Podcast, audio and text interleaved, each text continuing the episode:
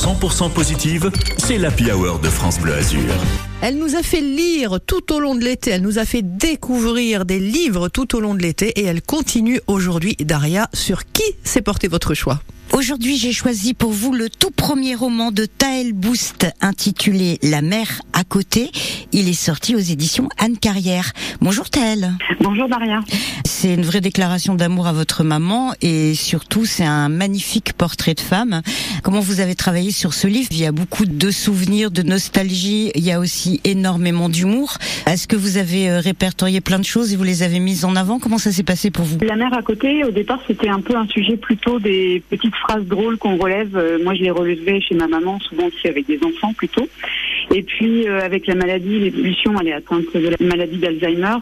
J'ai éprouvé le besoin de capturer la femme qu'elle était pour ne pas garder que le souvenir de la femme âgée, diminuée et malade. Et donc j'y ai intégré euh, des souvenirs d'enfance, euh, des, des moments euh, difficiles et des moments aussi euh, lumineux que l'on partage aujourd'hui. Maman était d'origine allemande et donc elle a toujours un peu buté sur certains mots en français. Donc elle a inventé les mots dont elle se souvenait pas ou qu'elle ne connaissait pas. Donc elle a toujours eu un peu cette, euh, cette euh, échappatoire par l'humour. Et malgré la maladie, c'est quelque chose qui est énormément resté. Donc c'est un peu une leçon de vie aussi que ce bien d'aller chercher l'humour et la lumière, même quand les moments sont difficiles. Alors vous qui vous voyagez entre Paris et Nice, vous, vous devez avoir un, un beau souvenir des pains bagnards puisqu'elle appelait ça comme ça. C'est ça.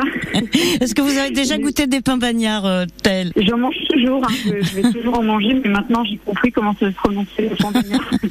C'est vrai que ce qui est intéressant, c'est ce chassé-croisé évidemment entre entre le passé et le présent. Ça permet de garder en mémoire euh, toute la, la personnalité de votre maman. Et franchement, pour un, un premier roman, il, il est très réussi parce qu'il y a beaucoup de personnes, je pense, qui vont s'identifier. Et puis bon, il est plein d'amour ce livre. bah, finalement, ce qui reste, c'est ça, hein. c'est l'amour et la capacité à, à travers les émotions, à rester en contact euh, le plus longtemps possible avec elle. Alors je ne lui donne plus de pain bagnard, mais en tout cas, effectivement, euh, on, on continue à partager de manière, euh, on va dire, euh, un peu différente, dans un- une forme de langage qu'on réinvente. Merci beaucoup Taël d'avoir été avec nous sur France Blasure pour nous en parler. Merci infiniment, Daria. À bientôt. À bientôt. Merci à toutes les deux. Puis si vous avez noté tous les livres dont Daria vous a parlé tout au long de l'été, vous avez de quoi faire pour toute l'année.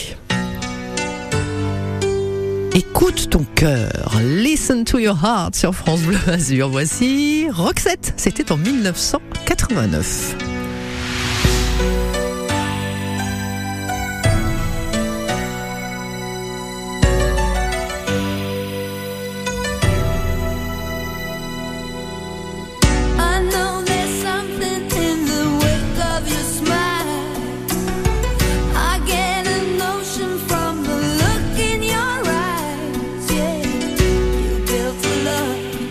That love falls apart. Your little piece of heaven turns to dust. Listen to your heart